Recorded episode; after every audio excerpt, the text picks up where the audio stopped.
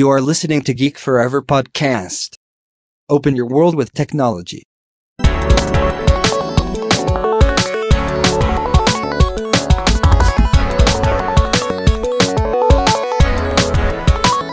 This is Geek Story.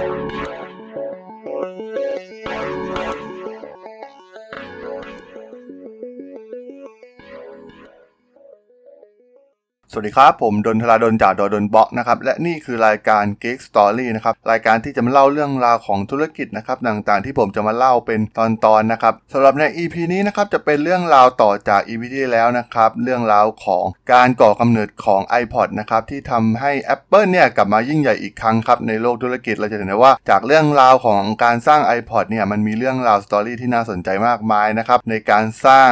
ผลิตภัณฑ์เครื่องเล่น เอ็ม พี ทรี ขึ้นมาซึ่งตอนนั้นต้องบอกว่ามันไม่ใช่เรื่องง่ายเลยนะครับที่จะสร้างอ่า product อย่าง iPod ขึ้นมาได้แต่ว่าด้วยความสามารถของ Steve Jobs ที่กลับมาในรอบที่สองนะครับรวมถึงการได้ทีมงานคุณภาพนะครับที่เขาดึงมาจากบริษัท Next บริษัทเก่าของเขารวมถึงการได้อ่าจอนาธานไอซ์นะครับที่มาร่วมสร้างออกแบบผลิตภัณฑ์ตัวใหม่นี้ทำให้ตอนนี้เนี่ยเขาพร้อมที่จะสร้างมันขึ้นมาแล้วนะครับสำหรับอ่าตอนนี้จะเป็นตอนต่อนะครับจากตอนที่หนึ่งนะครับซึ่งหลังจากที่สถานการณ์ของ Apple เนี่ยกับมาดูดีอีกครั้งนะครับหลังจากทำยอดขายได้อย่างถล่มทลายนะครับจากผลิตภัณฑ์ตัวชูโรงตัวใหม่นะครับอย่าง iMac นะครับที่เป็นผลงานการสร้างสรรค์ที่เป็นการผสมผสานความงดงามด้านศิลปะจากไอซ์นะครับรวมถึงโครงสร้างพื้นฐานทางวิศวกรรมที่แข็งแกร่งที่ไร้ที่ติจาก Steve Jobs นั่นเองนะครับการได้ทีมกุ๊กเข้ามาจัดการเรื่อง supply chain ของ Apple เนี่ยทำให้สถานการณ์ทางการเงินเนี่ยดีขึ้นอย่างเห็นได้ชัดนะครับเรียกว่าเพียงไม่กี่ปีนะครับที่ Jobs เข้ามาทำงานอย่างหนักเพื่อปรับเปลี่ยนหลายๆอย่างใน Apple เนี่ยในรอบสองปีมันก็เริ่มเห็นผลลัพธ์นะครับทุกอย่างกำลังเดินหน้าไปในทิศทางที่ดีซึ่งมันแสดงให้เห็นชัดเจนนะครับโดยเฉพาะอย่างยิ่งในเรื่องตัวเลขของรายได้และกำไรของบริษัท Apple เนี่ยที่มีการรายงานต่อสาธารณชนนะครับและในทุกปีนะครับจ็อบจะพาพนักงานที่มีความสำคัญที่สุดนะครับไปทำการเข้าค่ายประชุมและพักผ่อนนอกสถานที่นะครับร่วมกันซึ่งเขาเรียกงานนี้ว่า The Top หนึ่งร้อยนะครับซึ่งเหล่าหนึ่งร้อยคนที่ได้ถูกคัดเลือกเนี่ยล้วนแต่เป็นผู้บริหารหรือวิศวกรหัวกะทิระดับแนวหน้าของ Apple แทบจะทั้งสิ้นนะครับซึ่งการเข้าค่ายในทุกๆปีเนี่ยก็จะมีการรวมหัวกันคิดว่า Apple ควรจะทำอะไรเป็นลำดับถัดไปนะครับโดยให้มีการลิสต์สิบหัวข้อที่ Apple ควรจะทำต่อจากนี้คืออะไรนะครับแล้วก็ให้ผู้บริหารรวมถึงพนักงานหัวกะทิเหล่านี้เนี่ยถกเถียงกันนะครับโดยจ็อบจะเป็นคณะกรรมการแล้วก็คอยช่วยคัดกรองหัวข้อที่เขาคิดว่าไม่ได้เรื่องนะครับออกไปทีละหัวข้อและสุดท้ายนะครับมันจะเหลือเพียงแค่สามหัวข้อที่ทั้งหมดสรุปกันว่าน่าจะทำได้เท่านั้นนะครับโดยเมื่อก้าวเข้าสู่ปีสองพันหนึ่งนะครับ Apple ก็สามารถที่จะกอบกู้ผลิตภัณฑ์คอมพิวเตอร์ส่วนบุคคลของบริษัทเนี่ยให้กลับมาฟื้นคืนชีพได้อีกครั้งนะครับแล้วก็มันถึงเวลานะครับที่ทาง Apple เนี่ยต้องมีการคิดต่างนะครับรายการระดับต้นๆที่ในการเข้าค่าย The Top หนึ่งร้อยเนี่ยมันจะกลายเป็นโครงการลำดับถัดไปของ Apple นะครับเพราะว่าสถานการณ์ต่างๆในบริษัทเนี่ยเริ่มกลับมาอยู่ในภาวะที่ปกติแล้วนะครับซึ่งในขณะนั้นนะครับวงการเทคโนโลยีอยู่ในสภาวะมืดมนเต็มทีเลยก็ว่าได้นะครับเกิดฟองสบู่ .com แตกขึ้นนะครับในปีสองพันบริษัทไอ ที ใน Silicon Valley เนี่ยโดยเฉพาะบริษัทสตาร์ทอัพหน้าใหม่เนี่ยอยู่ในภาวะล้มละลายนะครับนักลงทุนเริ่มหนีหายนะครับตลาดหุ้น Nasdaq เนี่ยหล่นฮวบไปกว่า ห้าสิบเปอร์เซ็นต์ นะครับจากยุคที่เคยเฟื่องฟูแบบสุดๆนะครับมันจนถึงจุดอิ่มตัวของคอมพิวเตอร์ส่วนบุคคลแล้วนั่นเองนะครับและตัวจ็อบเองนะครับก็ได้เปิดวิสัยทัศน์ใหม่นะครับโดยจะทำการแปลงโฉม Apple นะครับโดยจะทำการปรับคอมพิวเตอร์ส่วนบุคคลเนี่ยให้กลายเป็นศูนย์กลางของกิจกรรมดิจิตอลหรือว่าที่เรียกกันว่า Digital Hub นั่นเองนะครับมันจะปรับหน้าที่ของคอมพิวเตอร์ส่วนบุคคลเนี่ยให้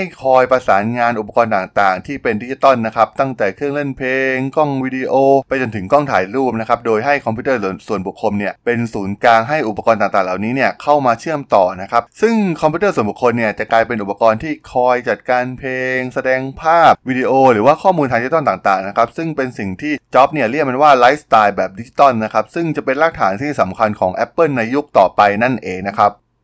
ซึ่ง Apple เนี่ยจะไม่เป็นเพียงแค่บริษัททางด้านคอมพิวเตอร์เพียงอย่างเดียวอีกต่อไปนะครับทางจ็อบเนี่ยได้ตัดคำว่าคอมพิวเตอร์ออกจากชื่อบริษัทด้วยนะครับโดยเครื่อง Mac เนี่ยจะผันตัวมาเป็นศูนย์กลางสำหรับอุปกรณ์ใหม่ๆอีกหลายรูปแบบนะครับมันมีหลายสาเหตุนะครับที่ทำให้จ็อบเนี่ยสามารถมองเห็นแล้วก็อ้าแขนรับยุคใหม่แห่งการปฏิวัติดิจิตอลได้ดีกว่าคนอื่นๆนะครับจ็อบเนี่ยต้องบอกว่ามีทั้งส่วนประกอบของศิลปศาสตร์นะครับและก็เทคโนโลยีนะครับเขาเนี่ยเป็นคนรักเสียงเพลงรูปภาพวิดีโอและยังรักคอมพิวเตอร์อีกด้วยนะครับซึ่งหัวใจของ ของวิสัยทัศน์ใหม่ของ Apple เนี่ยในเรื่อง Digital Hub ก็คือการเป็นตัวเชื่อมความนิยมชมชอบที่เขามีนะครับกับความคิดสร้างสรรค์ทางด้านศิลปะและงานวิศวกรรมนะครับที่มีการหลอมรวมกันได้อย่างสมบูรณ์แบบที่สุดนะครับแล้วก็ในตอนท้ายของการเปิดตัวผลิตภัณฑ์ใหม่ในทุกๆครั้งเนี่ยจ็อบจะทำการฉายสไลด์นะครับเป็นรูปจุดที่มีการบรรจบระหว่างความเป็นศิลปศาสตร์นะครับกับเทคโนโลยีและนั่นเป็นเหตุผลว่าทำไมเขาถึงคิดเรื่อง Digital Hub ได้ก่อนใครนะครับแล้วก็เขากำลังจะนำพา Apple ก้าวไปยังจุดนั้นให้ได้นั่นเองนะครั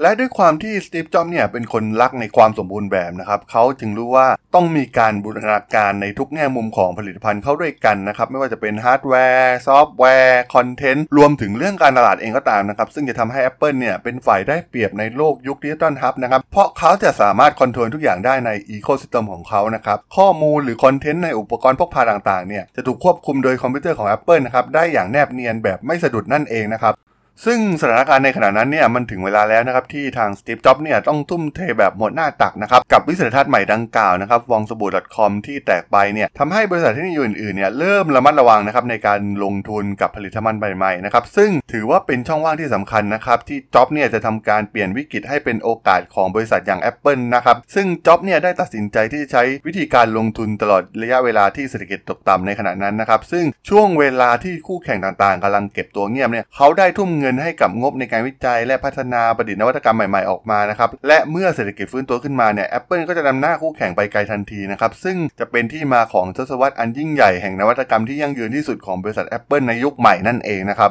สำหรับคีย์หลักแรกนะครับที่จ็อบส์ต้องทำการแก้ปัญหาเพื่อนำพา Apple เนี่ยเข้าสู่ยุค Digital Hub อย่างแท้จริงได้ก็คือเรื่องของเวลานั่นเองนะครับต้องบอกว่าไม่ว่าจะเป็นยุคไหนนะครับเวลาของมนุษย์เนี่ยก็มีเพียงแค่ยี่สิบสี่ชั่วโมงเท่าเดิมนะครับแล้วก็ทุกๆคนเนี่ยมีเวลาเท่าเทียมกันนะครับมันเป็นกฎเกณฑ์ของธรรมชาตินะครับที่ไม่สามารถที่จะเปลี่ยนแปลงความจริงในข้อนี้ได้นะครับซึ่งหากเราย้อนกลับไปในช่วงยุคของปลายหนึ่งพันเก้าร้อยเก้าสิบเนี่ยการถ่ายโอนข้อมูลต่างๆเข้าสู่ระบบคอมพิวเตอร์เนี่ยโดยเฉพาะข้อมูลที่มีขนาดใหญ่อย่างข้อมูลเพลงรูปภาพหรือวิดีโอเนี่ยมันต้องใช้เวลานานมากๆนะครับกับการที่ผู้คนจะนำเอาข้อมูลดิจิตอลไลฟ์สไตล์เหล่านี้เนี่ยลงไปยังคอมพิวเตอร์นะครับซึ่งแทบไม่ต้องพูดถึงการอัปโหลดขึ้นระบบอินเทอร์เน็ตซึ่งยุคนั้นเนี่ยต้องบอกว่าเป็นช่วงที่ใหม่มากๆนะครับสำหรับเรื่องของอินเทอร์เน็ตบริษัทอย่าง Google เนี่ยก็เพิ่งเปิดตัวได้มาไม่นานนะครับยังไม่ได้ใช้งานแพร่หลายทั่วโลกเหมือนในปัจจุบันนะครับแทบจะยังไม่มีการใช้งานอินเทอร์เน็ตแบบไฮสปีดนะครับมีคนไม่มากนะครับที่สามารถเข้าถึงอินเทอร์เน็ตได้การใช้งานส่วนใหญ่เนี่ยเป็นการเชื่อมต่อผ่านโมเด็มที่มีความเร็วเพียงห้าสิบหกกิโลบิตเพอร์เซกเท่านั้นนะครับซึ่งถ้าเทียบกับปัจจุบันเนี่ยที่มีความเร็วระดับหนึ่งร้อยเมกะบิตเพอร์เซกเนี่ยใช้กันทั่วบ้านทั่วเมืองเนี่ยต้องบอกว่ามันเป็นเรื่องที่ต่างกันมากนะครับกับยุคในยุคนั้นนะครั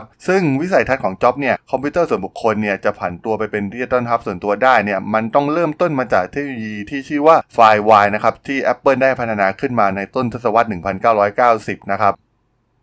สำหรับเทคโนโลยี FireWire เนี่ยเป็น Serial Port นะครับที่จะสามารถถ่ายโอนข้อมูลขนาดใหญ่นะครับไม่ว่าจะเป็นไฟล์วิดีโอจากอุปกรณ์หนึ่งไปยังอีกอุปกรณ์หนึ่งนะครับด้วยความเร็วสูงซึ่งในตอนนั้นเนี่ยผู้ผลิตกล้องหลายรายในญี่ปุ่นเนี่ยเลือกจะนำเอาเทคโนโลยีนี้ไปใช้นะครับและจ็อบได้ตัดสินใจที่จะบรรจุไฟล์ไฟล์ WirePort เนี่ยเข้าไปในเครื่อง iMac เวอร์ชันที่จะออกตลาดในเดือนตุลาคมปีหนึ่งพันเก้าร้อยเก้าสิบเก้านะครับในตอนนั้น iMac ยังขาดซอฟต์แวร์ตัดต่อวิดีโอชั้นเยี่ยมนะครับจ็อบจึงได้โทรไปติดต่อหาเกอร์เก่าที่ Adobe บริษัท Digital Graphics นะครับที่เขาช่วยให้สามารถแจ้งเกิดได้นะครับเพื่อขอให้ Adobe เนี่ยมาช่วยพัฒนาซอฟต์แวร์ Adobe Premiere นะครับซึ่งในขณะนั้นเนี่ยกำลังเป็นที่นิยมมากในหมู่ผู้ใช้งาน Windows ของ Microsoft นั่นเองนะครับและเนื่องจากผู้ใช้งาน Mac ในขณะนั้นเนี่ยยังมีน้อยมากนะครับทางผู้บริหารของAdobe จึงปฏิเสธจ็อบอย่างไม่ใยดีนะครับยิ่งกว่านั้นยังปฏิเสธไม่ยินยอมเขียนโปรแกรมยอดฮิตอย่างตัว Photoshop อ่าสำหรับอ่าระบบบริการ Mac โอ เอส X นะครับแม้ว่าตัวเครื่อง Macintosh เนี่ยจะเป็นที่อ่านิยมในหมู่นักออกแบบต่างๆนะครับแต่ว่าคนทำงานด้านเกียรติแบบครีเอทีฟส่วนใหญ่เนี่ยล้วนเป็นผู้ใช้งานหลักของซอฟต์แวร์เหล่านี้นะครับซึ่งแน่นอนนะครับเรื่องนี้มันทำให้จ็อบเนี่ยโมโหมากนะครับแล้วก็รู้สึกเหมือนกำลังถูกหักหลังนะครับเพราะว่าเขาเนี่ยเป็นคนเปิดโอกาสให้ Adobe เนี่ยได้แจ้งเกิดในช่วงแรกๆของการก่อตั้งบริษัทนั่นเองนะครับ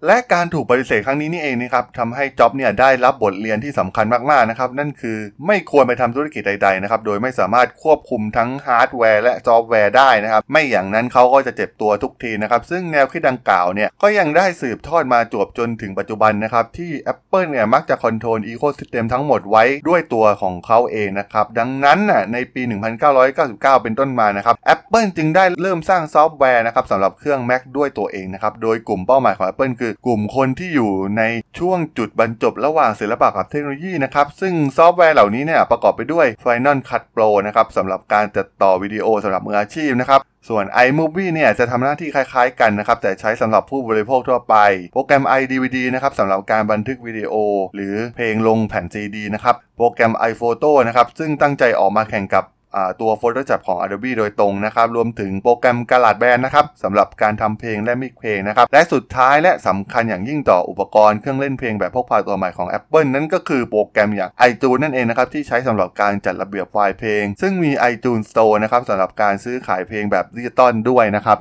ซึ่งเครื่องมือต่างๆเหล่านี้เนี่ยทำให้คนสามารถสร้างสรรค์งานที่แสดงออกถึงตัวตนได้นะครับแล้วก็สร้างสิ่งที่มีความหมายทางอารมณ์แล้วก็มันกำลังจะทำให้คอมพิวเตอร์ส่วนบุคคลเนี่ยเปลี่ยนแปลงโฉมหน้าครั้งยิ่งใหญ่ที่สุดครั้งหนึ่งเลยทีเดียวนะครับและมีเพียง Apple บริษัทเดียวเท่านั้นนะครับที่อยู่ในตำแหน่งที่เหมาะสมที่สุดนี้นะครับที่จะทำงานนี้คู่แข่งอย่าง Microsoft เนี่ยเป็นบริษัทที่ผลิตเพียงแค่ซอฟต์แวร์เพียงอย่างเดียวนะครับส่วน Dell หรือว่า Compaq เนี่ยก็เน้นไปทางด้านฮาร์ดแวร์นะครับ Sony เนี่ยทำอุปกรณ์ดิจิตอลหลากหลายประเภทไปหมดนะครับส่วน Adobe เนี่ยทำได้เพียงแค่พัฒนาแอปพลิเคชันมากมายเท่านั้นนะครับแต่ว่ามีเพียงบริษัทเดียวเท่านั้นนะครับก็คือบริษัท Apple นั่นเองที่จะสามารถทำทุกอย่างที่กล่าวมาได้นะครับ Apple เป็นบริษัทแห่งเดียวที่เป็นเจ้าของหมดทุกอย่างนะครับทั้งฮาร์ดแวร์ซอฟต์แวร์ระบบปฏิบัติการซึ่งทั้งหมดเนี่ย Apple สามารถที่จะคอนโทรลประสบการณ์ผู้ใช้งานได้อย่างเต็มที่นะครับซึ่งเป็นสิ่งที่บริษัทอื่นไม่สามารถทำได้อย่างที่ Apple ทำได้อย่างแน่นอนนะครับแต่ว่ามีสิ่งนึงนะครับที่จ็อบเดียมได้มองพลาดไปนะครับในช่วงนั้นเนี่ย เอช พี และบริษัทอื่นบริษัทอื่นอีก สองถึงสาม บริษัทครับกำลังผลิตไดร์ที่สามารถเบิร์น ซี ดี เพลงได้นะครับแต่ว่าจ็อบเองเนี่ยเลือกที่จะกำจัดดิสก์ไดร์นะครับแบบถาดที่ดูน่าเกลียดเหล่านี้นะครับออกจากเครื่อง iMac นะครับแล้วก็ใส่ไดร์แบบสอดแผ่น ซี ดี เข้าไปแทนนะครับซึ่งมันทำให้ไม่สามารถใส่ไดร์ที่สามารถเบิร์น ซี ดี เพลงลงไปในเครื่อง iMac ได้นั่นเองนะครับแต่ว่าคุณสมบัติของบริษัทที่สร้างนวัตกรรมเนี่ยไม่ได้อยู่เพียงแค่การสร้างไอเดียใหม่ๆเท่านั้นนะครับหรือว่าการสร้างไอเดียเป็นรายแรกเท่านั้นนะครับแต่ว่าการที่รู้ว่าเมื่อตกเป็นฝ่ายตามหลังเนี่ยจะต้องทำอย่างไรนะครับถึงจะกระโดดข้ามคู่แข่งได้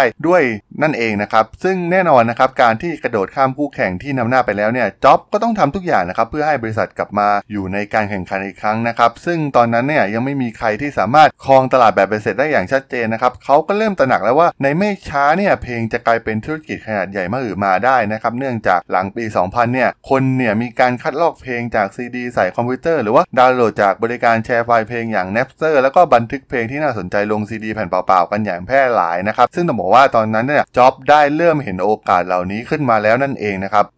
ซึ่งเมื่อก้าวถึงปีสองพันนะครับเป็นปีที่เกิดเหตุการณ์ประหลาดขึ้นครับกับตลาดที่ขายแผ่น ซี ดี เปล่าของประเทศอเมริกานะครับเพียงปีนี้ปีเดียวนะครับบริษัทขาย ซี ดี เนี่ยสามารถจำหน่าย ซี ดี เปล่าออกไปได้ถึงสามร้อยยี่สิบล้านแผ่นนะครับทั้งที่ประชากรของประเทศสหรัฐอเมริกาเนี่ยมีเพียงแค่สองร้อยแปดสิบเอ็ดล้านคนในขณะนั้นเท่านั้นนะครับซึ่งแน่นอนนะครับว่าธุรกิจเพลงเนี่ยกำลังจะกลายเป็นธุรกิจใหม่ที่มีขนาดใหญ่โตมหึมานะครับการเกิดขึ้นของไดร์ที่ใช้ในการลิฟต์และเบิร์นแผ่น ซี ดี เนี่ยจากคอมพิวเตอร์ลงแผ่นเนี่ยมันกลายเป็นเทรนด์ใหม่นะครับของเหล่านักฟังเพลงทั่วประเทศอเมริกาแล้วก็มันมีการเกิดขึ้นของบริการอย่าง Napster นะครับบริการแชร์ไฟล์ชื่อดังที่แม้จะไม่ถูกกฎหมายซะทีเดียวนะครับแต่ว่าตอนนี้เนี่ยโอกาสตลาดเพลงของสหรัฐเนี่ยได้เกิดขึ้นแล้วนะครับและจ็อบเนี่ยไม่รอช้าที่จะกระโจนเข้าสู่ธุรกิจนี้แบบทันทีนะครั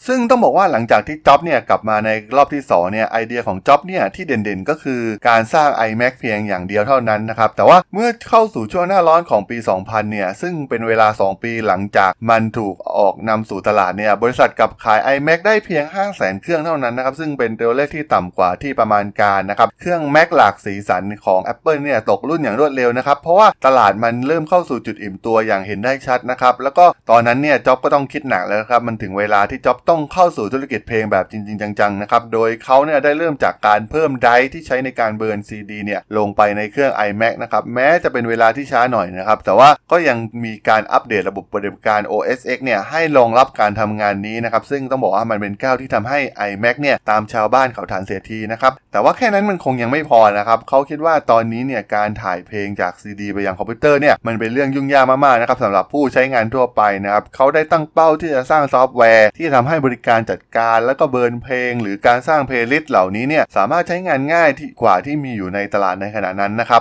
บซึ่งแน่นอนนะครับมันเป็นความสามารถที่พิเศษอย่างหนึ่งของจ็อบเลยก็ว่าได้นะครับในการเล็งเห็นถึงตลาดที่มีผลิตภัณฑ์รองบ่อนจำนวนมาก ในตลาดนะครับโดยตอนนั้นเนี่ยเขาได้ลองไล่มองดูซอฟต์แวร์ที่มีอยู่ในตลาดนะครับทั้ง Real Jukebox นะครับ Windows Media Player หรือว่าซอฟต์แวร์ของ เอช พี เองนะครับที่พ่วงไปกับไดร์ฟเบิร์น ซี ดี ของตัวเองเนี่ยซึ่งทั้งหมดเนี่ยโปรแกรมเหล่านี้มันทำงานซับซ้อนแล้วก็ใช้งานยากเกินกว่าผู้ใช้งานทั่วไปเนี่ยจะใช้ได้นะครับและในตอนนั้นนะครับมีชายคนหนึ่งนะครับที่ชื่อว่าบิล คินเคสนะครับกำลังเข้ามามีบทบาทในส่วนนี้นะครับตัวเขาเองเนี่ยเคยเป็นวิศวกรซอฟต์แวร์ที่ Apple นะครับแล้วก็เป็นคนที่ชอบประลองความเร็วในสนามแข่งนะครับในขณะที่เขาขับรถวันหนึ่งนะครับเขาได้เปิดวิทยุสถานี National Public Radio ฟังนะครับและได้ยินข่าวจากวิทยุว่ามีเครื่องเล่นแบบพกพาที่ชื่อว่า Leo นะครับซึ่งเล่นเพลงจากไฟล์ เอ็ม พี สาม แต่ข่าวร้ายก็คือมันใช้ได้เฉพาะระบบปฏิบัติการ Windows เท่านั้นนะครับซึ่งตอนนั้นคินเคสก็คิดว่าถึงเวลาเนี่ยเขาต้องแสดงฝีมืออีกครั้งนะครับโดยทำให้มันสามารถเล่นได้บน Mac นั่นเองนะครับทางคินเคสเนี่ยได้โทรหาเพื่อนซีก็คือเจฟ ล็อบบินนะครับรวมถึงเดฟ เฮลเลอร์นะครับซึ่งทั้งสองคนเนี่ยเคยเป็นอดีตวิศวกรของ Apple ทั้งสองคนเลยนะครับแล้วก็ขอให้ทั้งสองคนเนี่ยช่วยเขียนโปรแกรมจัดระเบียบเพลงคล้ายๆกับโปรแกรม Leo Manager นะครับเพื่อใช้งานสำหรับเครื่อง Mac นะครับซึ่งหลังจากนั้นเวลาเพียงไม่นานนะครับทั้งสามก็ทำเสร็จนะครับโดยผลงานของพวกเขาเนี่ยทำออกมาเนี่ยมีชื่อว่าโปรแกรมที่ชื่อว่า SoundJamนะครับมันมี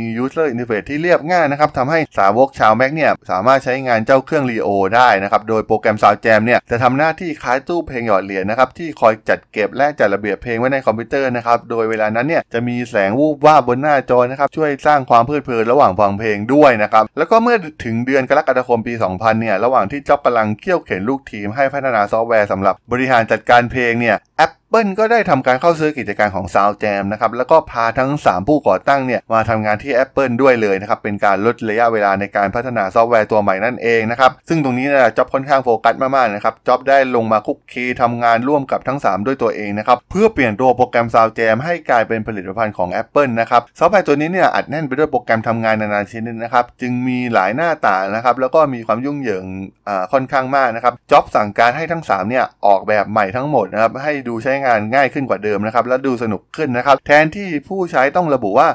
การค้นหาศิลปินชื่อเพลงหรือชื่ออัลบั้มเนี่ยจ๊อบปรับให้เหลือช่องค้นหาเพียงกล่องเดียวเท่านั้นนะครับให้สามารถใช้งานง่ายที่สุดแล้วก็ผู้ใช้งานทั่วไปเนี่ยสามารถใช้งานได้ทันทีนะครับโดยไม่ต้องพึ่งพาคู่มือการใช้งานแล้วก็ทำการตั้งชื่อมันใหม่ว่าโปรแกรม iTunes นั่นเองนะครับซึ่งการเปิดตัว iTunes ครั้งแรกต่อสาธารณชนเนี่ยเกิดขึ้นในงาน Macworld เดือนมกราคมปีสองพันหนึ่งนะครับซึ่งแน่นอนนะครับตอนนั้นมันเป็นส่วนหนึ่งของกลยุทธ์ Digital Hub ของ Jobs นะครับแล้วก็ปล่อยให้ดาวน์โหลดไปใช้งานได้ฟรีๆนะครับสำหรับผู้ใช้งาน Mac ทุกคนนะครับโดยใช้สโลแกนสั้นๆง่ายๆว่า Live Make Burn นั่นเองนะครับ Jobs ได้กล่าวในงานกับสาวกนะครับว่าอ่ามาร่วมปฏิวัติวงการเพลงกับ iTunes นะครับแล้วก็ทำให้อุปกรณ์เล่นเพลงของคุณเนี่ยมีค่ามากขึ้นถึงสิบเท่านั่นเองนะครับเขาได้กล่าวบนเวทีแล้วก็เรียกเสียงปรบมือเกลียวกราวจากเหล่าสาวก Apple จากภายในงาน Macworld ในปีนั้นได้นะครับและต้องบอกว่ามีชายอีกหนึ่งคนนะครับที่มีบทบาทสำคัญมากนะครับในการพลิกบริษัท Apple กลับมาให้กลับมายิ่งใหญ่ได้อีกครั้งนะครับต้องบอกว่าถ้าโลกนี้เนี่ยไม่มีคนที่ชื่อว่าโทนี่ฟาเดลเนี่ยมันก็ไม่อาจทำให้ Steve Jobs เนี่ยสามารถพลิกฟื้น Apple กลับมาได้สำเร็จนะครับโปรแกรมเมอร์หนุ่มนะครับมาดกางหน้าตาและการแต่งตัวออกมาในทางไซเบอร์พังเนี่ยเป็นคนที่มีเสน่ห์มีรอยยิ้มแล้วก็มีหัวคิดแบบเจ้าของกิจการนะครับแล้วก็มีความเชี่ยวชาญทางด้านฮาร์ดแวร์นะครับโดยเฉพาะอุปกรณ์ที่เกี่ยวกับการฟังเพลงนะครับและเป็นเอ่อจอรูบินสไตน์นะครับที่ไปค้นพบโทนี่ฟาเดลเข้านะครับฟาเดลเนี่ยเคยตั้งบริษัทถึงสามแห่งนะครับสมัยเรียนอยู่มหาวิทยาลัยมิชิแกนนะครับพอเรียนจบเนี่ยก็ได้เข้าไปทำงานที่ General Magic นะครับบริษัทผลิตอุปกรณ์อิเล็กทรอนิกส์แบบพกพาแล้วก็มีการย้ายเข้ามาทำงานให้กับบริษัทฟิลิปนะครับบริษัทยักษ์ใหญ่ทางด้านอิเล็กทรอนิกส์ระดับโลกนะครับตัวฟาเดลเนี่ยมีไอเดียอย่างแรงกล้านะครับจะทำมันเครื่องเล่นที่ดีกว่าเครื่องที่มีขายอยู่ตามท้องตลาดนะครับเขาได้เคยนำเสนอไอเดียที่บริษัทอย่าง Real Networks นะครับ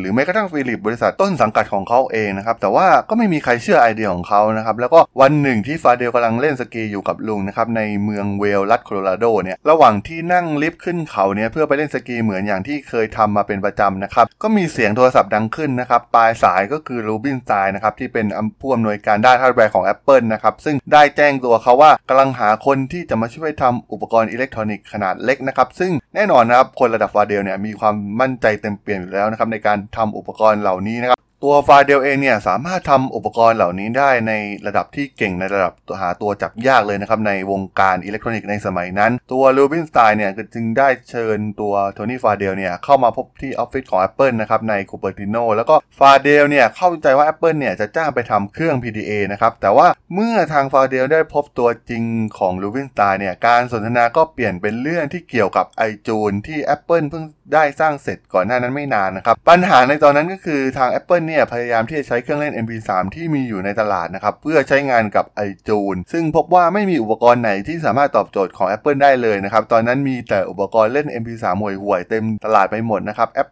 อยากที่จะสร้างเวอร์ชั่นของตัวเองขึ้นมานะครับแล้วก็มันทำให้ฟาเดลเนี่ยรู้สึกตื่นเต้นมากๆนะครับฟาเดลเนี่ยเป็นคนที่รักในเสียงดนตรีนะครับและเคยพยายามนำไอเดียที่เขาคิดเนี่ยไปเสนอบริษัทอย่าง Real Networks เหมือนกันนะครับแต่ว่าตอนนั้นเนี่ย Real Networks เนี่ยกำลังเสนอเครื่องเล่นไฟล์ เอ็ม พี ทรี ให้กับบริษัทปาล์มนะครับแต่ว่ามันก็ไม่ประสบความสำเร็จนะครับแต่ว่าตัวฟาเดลเนี่ยเนื่องจากเป็นคนที่รักอิสระนะครับเขาก็ไม่อยากที่จะเป็นพนักงานเต็มตัวของ Apple เนี่ยเขาแค่อยากร่วมงานในฐานะที่ปรึกษาเพียงเท่านั้นนะครับแต่เป็นตัวจอห์น ลูวินสไตน์นะครับที่บีบบังคับให้ฟาเดลเนี่ยอ่ายืนการว่าฟาเดลเนี่ยต้องต้องมาเป็นหัวหน้าทีมนะครับเขาต้องมาเป็นพนักงานเต็มตัวของ Apple Pay อย่างเดียวเท่านั้นนะครับแล้วก็มีการเรียกทีมงานทั้งหมดที่จะทำโปรเจกต์นี้เนี่ยกว่ายี่สิบคนเข้ามารวมตัวนะครับเพื่อยื่นคำขาดกับฟาเดลว่าต้องให้ฟาเดลตัดสินใจในโอกาสนี้ครั้งเดียวเท่านั้นนะครับซึ่งแน่นอนนะครับตอนนั้นเนี่ยมันเป็นเรื่องที่ยากจะปฏิเสธนะครับแม้ตัวฟาเดลเองเนี่ยจะไม่ค่อยเต็มใจนักนะครับแต่ว่าสุดท้ายเนี่ยเขาก็ตอบรับมาร่วมทีมในที่สุดนะครับและสุดท้ายนะครับ Apple ก็ได้ว่าจ้างฟาเดลได้สำเร็จนะครับในปี สองพันหนึ่ง นะครับแล้วก็ได้สร้างทีมงานขนาดสามสิบคนนะครับให้มีทั้งดีไซเนอร์โปรแกรมเมอร์ฮาร์ดแวร์เอนจิเนียร์นะครับเพื่อมาสานต่อโครงการนี้นะครับอ่าช่วงในเวลาไม่กี่เดือนนะครับหลังจากที่ฟาเดลเข้ามาร่วมทีมเนี่ยทุกคนเนี่ยต่างยุ่งจนแทบไม่มีเวลาที่ทะเลาะกันนะครับจ็อบเนี่ยอยากให้อ่าอุปกรณ์ตัวใหม่นะครับตอนนั้นมีการตั้งชื่อว่า iPod นะครับออกวางตลาดให้ทันช่วงคริสต์มาสนะครับซึ่งมันแปลว่าต้องทำให้เสร็จพร้อมเปิดตัวในเดือนตุลาคมปีนั้นนะครับและมีเวลาเพียงแค่แปดเดือนเท่านั้นนะครับถือว่าเป็นช่วงเวลาที่บีบคั้นมากๆนะครับสำหรับทุกคนภายในทีมตอนนั้นเนี่ยทีมงานต่างมองหาดูว่ามีบริษัทไหนออกแบบเครื่องเล่น เอ็ม พี ทรี ที่พอจะใช้เป็นพื้นฐานการทำงานของ Apple ได้บ้างนะครับและได้ตัดสินใจเลือกบริษัทบริษัทเล็กๆเนี่ยที่มีชื่อว่า PortalPlayer นะครับให้มาทำเป็นเครื่องต้นแบบของ เอ็ม พี ทรี Player ของ Apple นะครับตัว PortalPlayer เนี่ยมีเครื่องต้นแบบอยู่ตัวหนึ่งนะครับที่มีขนาดเท่ากับซองบุหรี่นะครับซึ่งว่ากันว่ามันมีหน้าตาที่ดูน่าเกลียดมากๆนะครับดูเหมือนวิทยุราคาถูกๆมีปุ่มเยอะๆนะครับซึ่งมันเป็นที่เข้าใจได้นะครับเพราะว่าบริษัท PortalPlayer เนี่ยเป็นบริษัทผลิตฮาร์ดแวร์ผลิตภัณฑ์ทุกตัวจึงถูกออกแบบโดยฮาร์ดแวร์เอนจิเนียร์นั่นเองนะครับแต่ตัวฟาเดลเองเนี่ยเห็นตรงกันข้ามนะครับเมื่อเขาได้เห็นเจ้าเครื่องตัวนี้เนี่ยเขาก็รู้สึกทึ่งมากๆนะครับแล้วก็คิดว่าตัวเครื่องตัวนี้เนี่ยจะเป็นตัวต้นแบบของ iPod นะครับที่ Apple จะทำการสร้างขึ้นมาในขณะนั้นเนี่ย PortalPlayer เนี่ยมีลูกค้าอยู่ถึงสิบสองรายนะครับและหนึ่งในนั้นก็คือ ไอ บี เอ็ม นะครับที่ถือว่าเป็นคู่แข่งร่วมวงการกับ Apple นะครับโดย ไอ บี เอ็ม เนี่ยก็กำลังแอบซุ่มทำเครื่องเล่น เอ็ม พี ทรี ที่ใช้ฮาร์ดดิสก์ขนาดเล็กของ ไอ บี เอ็ม อยู่เช่นเดียวกันนะครับซึ่งฟาเดลเนี่ยก็จะทำการบีบให้ PortalPlayer เนี่ยทิ้งลูกค้าทั้งสิบสองรายที่เหลือออกไปนะครับและให้มาร่วมงานกับ Apple เพียงบริษัทเดียวเท่านั้นนะครับด้วยข้อเสนอที่ PortalPlayer เนี่ยไม่สามารถปฏิเสธได้ลงนะครับและทำการเพิ่มทีมงานจนกลายเป็นทีมขนาดใหญ่นะครับด้วยจำนวนคนถึงสองร้อยคนนะครับที่อยู่ในประเทศอเมริกาและเหล่าเอนจิเนียร์อีกแปดสิบคนในอินเดียนะครับเพื่อเร่งทำให้มันเสร็จก่อนคริสต์มาสนั่นเองนะครั